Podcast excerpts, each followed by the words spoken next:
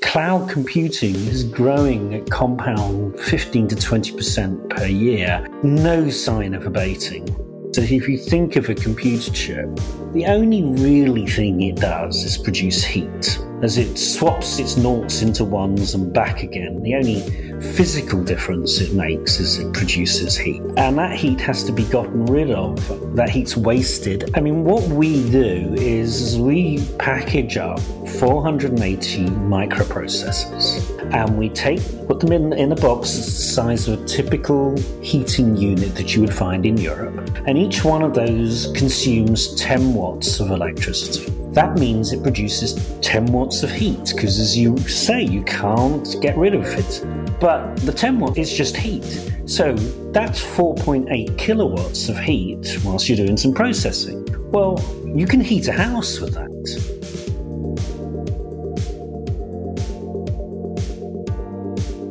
Welcome to Mindful Businesses presented by Sarani, and I'm your host, Vidya Iyer.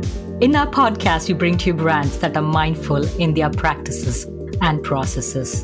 A mindful business adopts and employs sustainable social, economic, and environmental practices. Today, we have with us Gary Felgate, Chair and Energy Lead at Thermify. Smart Green, using energy twice. He joins us from Berlin, Germany. Welcome, Gary. Good afternoon, or good morning, should I say. I used to work for an IT company early on in my career. And the latest technology we all were excited about was a three and a half inch floppy disk with an huge storage capacity of 1.44 megabytes. Give the folks today what that size would mean in, say, document size or a music file. How big is 1.44 MB, or maybe even just a picture? I would answer it in a slightly different way. I, started my career actually working for IBM, and I worked on their supercomputers in uh, upstate New York in Poughkeepsie, and we had $10 million worth of computer to play with between four of us. And it was like, I was so happy. And I think I've got more power on my phone now than that $10 million supercomputer had. Just unfathomable the speed of change. So when was that? I was with IBM. I started in IBM in 1986. I was there for 10 years. I was a rare beast at IBM. I, I was quite good at maths and I could program in Fortran, and they were moving into the supercomputing in the energy space. And I got the privilege to go out to Poughkeepsie and play with this amazing kit with these really talented people from all over the world. But as I say, I think my phone has more power than that machine has. And fast forward today, how much data is stored in the cloud, say, worldwide or just maybe UK or Germany where you are? I can't tell you the amount of data that's stored in the cloud. What I can tell you, I think it was about a couple of years ago, every two days we were taking more photos than we had taken in the whole of the world up to that time. It was just this exponential growth of data that's being stored. But one of the things that we're seeing is cloud computing is growing at compound 15 to 20% per year. No sign of abating. Mm-hmm. Everything we see is being done in the cloud. The volumes are unimaginable and insatiable.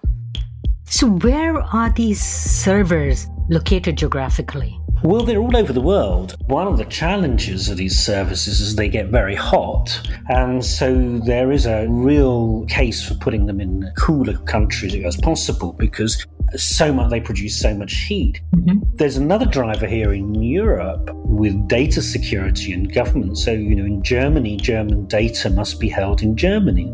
In Britain, British data must be held in Britain. You know, there's a finite amount of space where you can put these data centers. Mm-hmm. The other thing is, is they say that, you know, cooling them is the real challenge.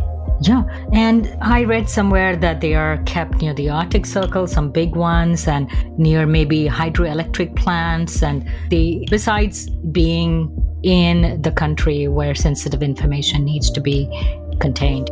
That's correct. Some people are exploring putting them under sea, and it's the you know it is the challenge of keeping these machines and these data centers cool. You know, what is interesting is, as I speak as a, a layman here, is just that if you think of a computer chip, the only really thing it does is produce heat, as it swaps its noughts into ones and back again. The only physical difference it makes is it produces heat. And that heat has to be gotten rid of. That heat's wasted, and that heat probably amounts to something like 30% of all the energy bills of a you know, data center run by Amazon or Microsoft or, um, or whomever. Recently, um, there was a research conducted by five scientists from Northwestern University, Lawrence Berkeley Lab, and other independent research labs, which they said the increase in consumption in these cloud storage facilities, which have become as large as football fields, they're becoming more and more efficient and they haven't actually grown at the alarming rate that they were expected to. I think that's correct. They have become increasingly efficient. But I'm going to turn that round completely, if I may, on its head and say, what if you could use that heat for good? What if you could turn that waste, that struggle to make it more efficient, which is indeed good? I've worked in efficiency all my life. It's if you don't use something, it is good. Mm-hmm. But what if you could take that heat and put it to good use rather than vent it away? Because no matter how efficient it is, there will always be waste. So there are two components. One is the energy consumption, which the big giants are trying to make their processes more efficient, so they consume less and less every year. On the other hand, they generate so much heat which needs to be cooled down, but you as Thermify is trying to use that energy to give electricity or energy to your customers.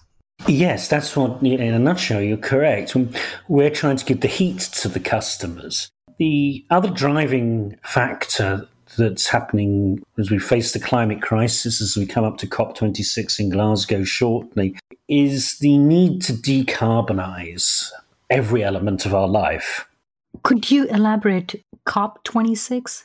That is the major conference that is happening in Glasgow, which many world leaders are attending which is following on from the protocols of the past, which is where governments make their commitments to reducing their carbon emissions. Mm-hmm. As we're speaking today, the Prime Minister of the United Kingdom is meeting with the President of the United States discussing what announcements each of them will make. So that is taking place in November, and it's a, a real world focus, if you will, for the world nations to try and work out how they're going to decarbonize their economies. What is your solution? First thing I would say that all solutions are needed. There's no one solution. Everything is good. From turning the lights off to electric cars, everything. Where we focus is 15% of the carbon emissions in Great Britain. The number in the United Kingdom is fairly representative for those of North America and the rest of Europe. 15% of those carbon emissions come from heating and hot water. Mm-hmm. So it's a significant component. It is roughly the same as aviation. So heating houses and heating hot water in Britain does the similar amount of carbon emissions as the aviation industry. That's the first time I've heard that. I know, and that's a startling statistic. So this is a great area where you want to reduce carbon emissions. So your solution kind of reminds me of a science fair contest that my daughter entered into. It's she was I think about 12 and there was an energy contest. She took household high pressure steamer that we use for cooking, connected a pipe to go into some kind of a turbine made out of a soup can, and that turbine would spin to give electricity, and the water would condense to give you clean water your daughter is ahead of time. I mean, this is. Be noted, she did not win the contest at all. And it was such an obvious solution for her. And the reason I bring it up, your solution seems so obvious, right? You have heat and energy is never lost, it's perpetual. Why was it not used before this? I can say this because it's not my idea, I'm the founders, but it's brilliant. I mean, what we do is we package up 480 microprocessors and we take put them in, in a box the size of a typical heating unit that you would find in Europe. And each one of those consumes 10 watts of electricity. Mm-hmm. That means it produces 10 watts of heat because, as you say, you can't get rid of it. So the noughts and ones aren't doing anything other than something that we really want in cloud computing. But the 10 watts isn't produced, it's just heat. So that's 4.8 kilowatts of heat whilst you're doing some processing. Well, you can heat a house with that. How long can you heat a house? On a well insulated house with that, you can heat it throughout the year and provide all its heat and hot water. Uh, running somewhere between, depending on which season you're in, running between somewhere between 2 and 14 hours a day. I would be happy even if it satisfied 50%, not even looking at 100% substitution to gas or coal or oil at this point in time. But here's the delight, if I would put it, because in my background is I'm working in climate change, but there's another real, real social problem that we face in the United Kingdom, and that is, is that people can't afford to stay warm. The energy bill is too high. Now, in our solution, all of that electricity that's using producing heat is being paid for by the person who's doing the compute because they want the noughts and ones to flip and they'll pay for it. And we just charge a market rate. We're not charging anything unusual. We're saying, look, we'll do your rendering for you. We'll do your mapping for you. And you pay us and we'll just do it for you. And you pay us what you pay anybody else. And meanwhile, we get this byproduct of heat, which we can charge what we like for. And we're going to charge a very, very low price. So we're in conversations with major cities for houses for less wealthy people to be able to provide them their heating at a much lower cost than they would otherwise be able to do. Which is why, you know, why I think we're a mindful business because we can actually, as well as looking at reducing the impact of climate change because we'll use less energy, mm-hmm. we will be delivering on a key social cause, which is enabling people to stay warm and have hot water at a price they can afford. You know, very often, even solar or other forms of renewable energy solutions that are available they haven't become efficient enough. They haven't been optimized to make it as affordable as our other oil, the gas, and the coal energies. My next question, literally on my sheet, was how much does your thing cost? And you're saying to the consumer, it would just cost the nominal amount we're planning on a monthly fee. We're pricing it at what um, gas prices were in the United Kingdom. Gas prices used to be low in the United Kingdom, they spiked recently. And as you move to electricity, the prices of heating will go up significantly, typically fourfold. So we're pricing it at the price of what gas prices would be. And that's probably around about $70 a month would be a normal price for a household in the United Kingdom to pay every month for their heating and hot water in an ordinary sized house. Mm-hmm. So we're setting our price points, if you will, of about $70 a month for providing that service and maintaining the system. However, we're also intending for those customers in who are more vulnerable, but maybe elderly or, or on lower incomes and so on, of putting our price points at probably around $35 and that will be decided by the, the city or whatever with whom we're working with. But we are going to significantly reduce the prices of what people would have to pay by comparison to what an electricity heating system would provide. Mm-hmm. In England, it is said that there's 13% of people are what is defined as fuel poor. That means that they don't have enough money to be warm. In Scotland, that number rises to 25% half of the people in some towns are making decisions about whether they can heat their house or not. Now, it's always been possible to provide clean energy, but and it's been possible to provide affordable energy, but bringing the two together has been a challenge, as you rightly point out. We think we've overcome that challenge. Stepping back a little bit, why we have these huge, huge servers? Email electronic way of communication, digital communication, was considered a more eco friendly solution. You know, we would have this statement on our signature print only if you must, something like that. But that has in fact caused some problems, right? Like right now. Yes, it has. I would say that if you look at, I mean, one of the interesting cases as we've all been through the pandemic, uh, as is the significant increases in online shopping. I read an article this morning for one of the biggest problems is getting rid of all the cardboard and the packaging that comes in. Mm-hmm. But nonetheless, if you have, let's say, a thousand people driving to Walmart to go shopping, and instead of a thousand people driving to Walmart going shopping, they are ordering online from Walmart even though the energy use on the data center or the distributed the cloud has gone up, you've taken a thousand journeys out. So this growth in data usage is can be a real force for good because I am I haven't traveled. Yeah, there is just one truck which is going around making these thousand stops than thousand cars individually going to Walmart. Yeah, where we are in Berlin, that truck is an electric truck. Which we in the US, um, I don't know how many of them are electric right now. Yeah, the growth in compute not necessarily be a bad thing. You know, you and I are having a conversation across continents. In the past, I'd have gotten on a plane. And all of that is facilitated, and all of that could be hosted on one of our heat hubs producing heat as we talk to one another across continents we could be heating someone's home at the same time. So if i understand your solution it can be stored. Is there any energy that is lost or is it like literally 100% is there any energy loss?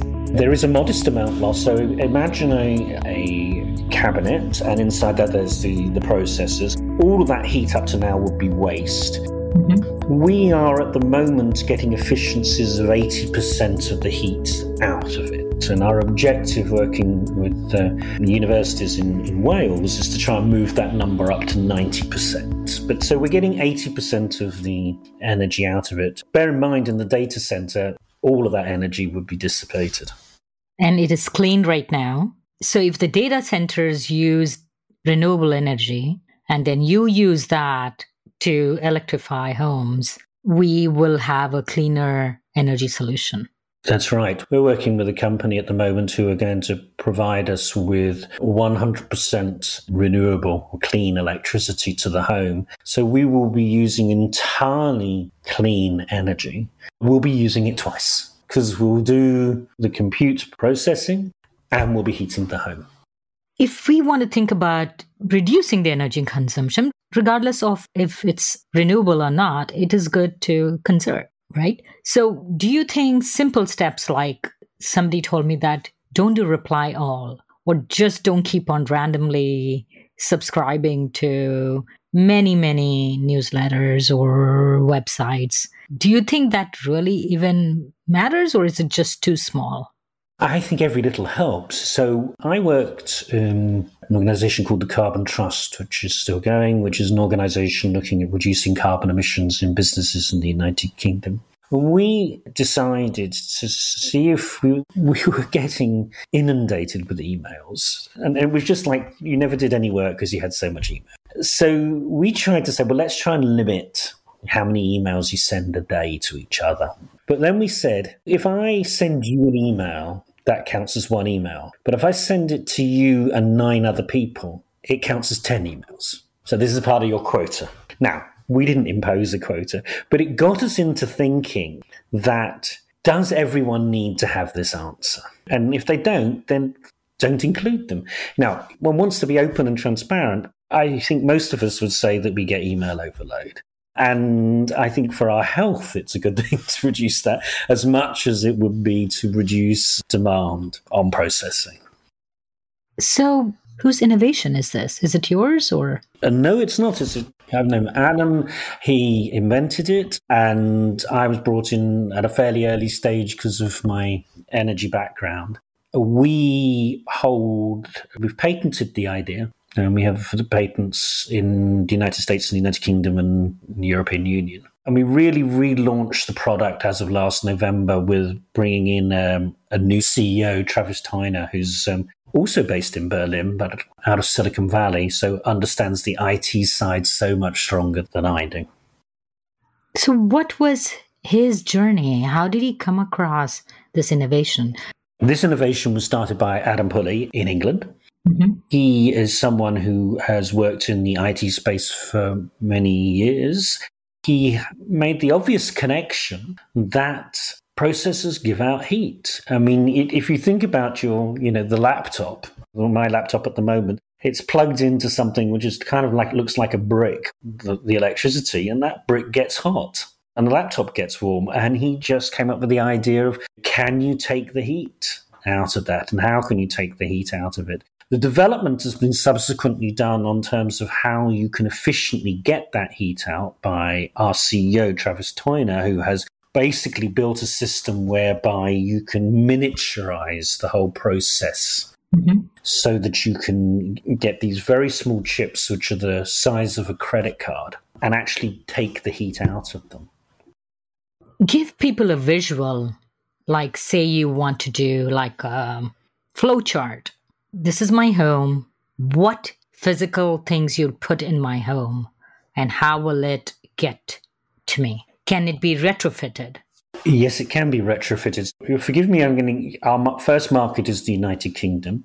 And typically, you have a gas boiler in, in the United Kingdom. And I guess typical gas boiler would be, and I tend to think in metric, but I guess it'd be about four foot high by two foot wide by one and a half feet deep. And it sits on your wall. It has an electricity connection because to provide the spark, and it has a gas connection coming in to burn the gas. And then it has a water pipe coming out with hot water, returning back with cold water as it's gone round the radiators in the house. So that's a, a classic system. Mm-hmm. We will replace that box with our heat hub and it will look exactly the same and sit on the wall. But instead of having a gas pipe coming in, it'll have a data connection coming in. It'll still have electricity because we now need to power those processors. It'll still have a hot water out to feed the radiators and a cold water return, returning the cold water. So, in effect, it replaces the standard gas boiler that is very common in the United Kingdom and Northern Europe. In Europe, we tend to use a warm water heating system rather than a steam heating system. When you talk about data, there's always a question of security. Would there be any compromises or it is irrelevant in your solution? Security is absolutely critical. We're going to be helping people to do potentially very important work, and the security is paramount. The standard security procedures will be built in. As I say, Travis's background is that as a security expert from Silicon Valley. But there's one other thing. Your piece of work, that, for instance, that you want us to do on the compute processing won't be done on one heat hub. Mm-hmm. It will be divided up amongst numerous heat hubs. So, number one, James Street will be doing a bit of it. Number seven, James Street will be doing another bit of it. Number 23, James Street will be doing something else. And then it may be somewhere in a different part of the country or in a different country that it's parceled up. So, if you were able to break into the system, you would be breaking into a micro parcel of the data.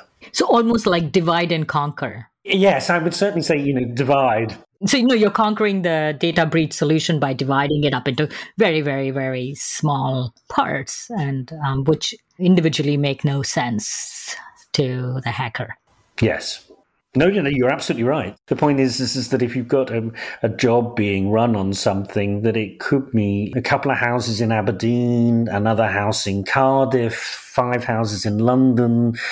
They're all working on producing this job um, for you. So, has your solution been implemented? Not yet. We are at the testing stage at the moment. We've been supported by the UK government on modelling the performance, and we're now being supported by the Welsh government to do a full test in the University of Swansea, which will start shortly. And we are in good negotiations for the potential rollout of 6,000 units to a, a British city, but that's at an early stage at the moment. We are hopeful that come next year, 2022, will be the start of our rollout of our systems. What do you think your market capacity is? What is your total addressable market? Or even how much you think you can get in, in the next couple of years? How many homes? So in Britain, there are 26 million homes, of which 23 million have gas boilers. The British Committee on Climate Change has said to reach the targets, you must replace all of those gas boilers by 2050. Mm-hmm. And to deliver that number, Britain must replace 20,000 gas boilers with an electric alternative every week between today and 2050. That's our addressable market. So, my next question is Do you think you have the capacity to do that? That is a difficult question to answer. The straight answer is we will be part of that solution, not the entirety of that solution. So there will be a lot of electrification solutions. Mm-hmm. Our business plan at the moment, when we're fully running, is about 40,000 units per year in the early first couple of years. And to put that into perspective, that's two weeks' sales we're targeting. So why did you patent it? Why not sell it as a turnkey? There are some other innovators that I've spoken to who see the problem so urgent and so large, they feel that they are not capable by themselves to offer the solution. I'm not saying that is the path that you would like to take. Everybody would like to take care of the innovation. But some of them felt that we would set up similar solutions on a turnkey basis. It is a very good question, and it is a question that as a board or as colleagues we have mulled over. We have looked at all, uh, all sorts of alternatives. I mean, one of the things that we have written into our shareholder agreements is, you know, that there is this company must continue is a purpose driven company. And our purpose is twofold. Clearly, reduction, the climate crisis and what we can do to do that, and affordable energy. It, the second element is absolutely critical because, and that's we wish we wish to protect that. So we have written that, if you will, in our constitution. In terms of our patents, we do hold those. We thought about this, and to get started, we need a lot of capital. Mm-hmm. This is not a software business. This is not an app. We have to build an expensive piece of kit and we need to buy a lot of things. So we need to attract capital. And the advice we have been given is, is, that you need a number of things to do to attract that capital. And having the patents is one of the best ways of doing that and we are discussing this, and this is a personal opinion. I very much see that at some point in the future we will be looking at licensing agreements and so on so that we can make this available. We can scale to a far bigger number through parties and other organizations. But for the first two years to get it off the ground, we took the view that the patents protect us and enable us to get that capital. Why not introduce licensing along with this? The door's certainly not closed. I mean, you know, um, far from it.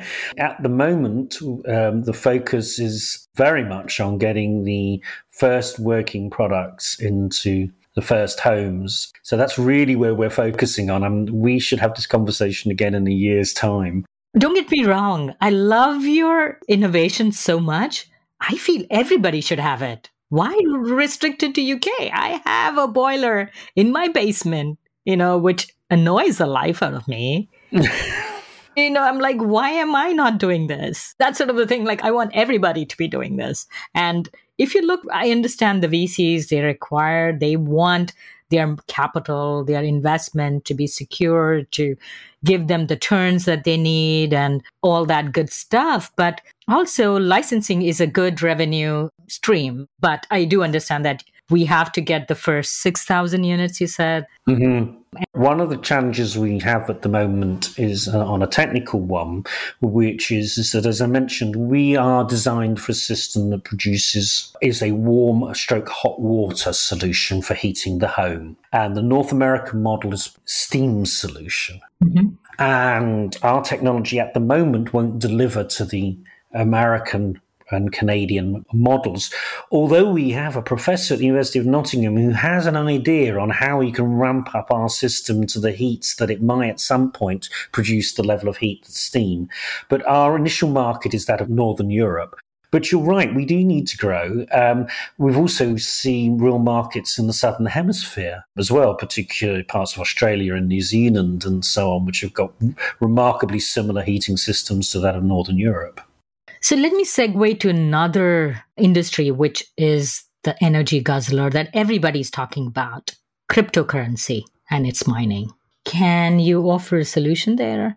Because it's not going to go away, regardless of how people like it or you know how passionate people feel about it whether it's like or hate or in somewhere in between they're not going away in my opinion the energy use in cryptocurrency is significant. I think I read a statistic that um, Bitcoin mining is the same as the energy use of the Netherlands or Argentina. And you're right, it's not going away. We talk about this quite a lot because cryptocurrency is and it takes a lot of energy. We can do that. We can do the, the mining and we can use generated heat to do that. Mm-hmm we are trying to focus at the moment on our the applications that we are doing. That crypto cryptocurrency is not our first point of mining, um, and some of the cases that we're working on and is this is where that we can actually do some of that data handling, if you will, for social causes, particular things like in Britain, providing data and compute usage for the National Health Service and for schools and so on at an affordable price. But yes, we can do it. That sounds really exciting. And I want to thank you so much, Gary, for coming on Mindful Businesses. It's been a pleasure. And um, not only has it been a pleasure, but I now have some things I need to take back, some ideas that I have to take back to my board and discuss with them. Which, um, so I thank you very much for that. We are speaking to Gary Felgate from Thermify. It is a pleasure again to speak to you. This is Vidya Iyer with Mindful Businesses. If you're a creator of a mindful brand or would like to recommend a mindful brand to be featured on our show, send an email to info at mindfulbusinessespodcast.com. Subscribe, rate, and review us on Apple Podcast. If you learned a thing or two from this episode, share it with one friend. We recorded this podcast in Lafayette, Indiana. Theme music composed by Tatum Gale. Marketing assistant is Caitlin Milligan. Advisors are Jim Stone and Anupama Purisha. This is Vidya Iyer with Mindful Businesses.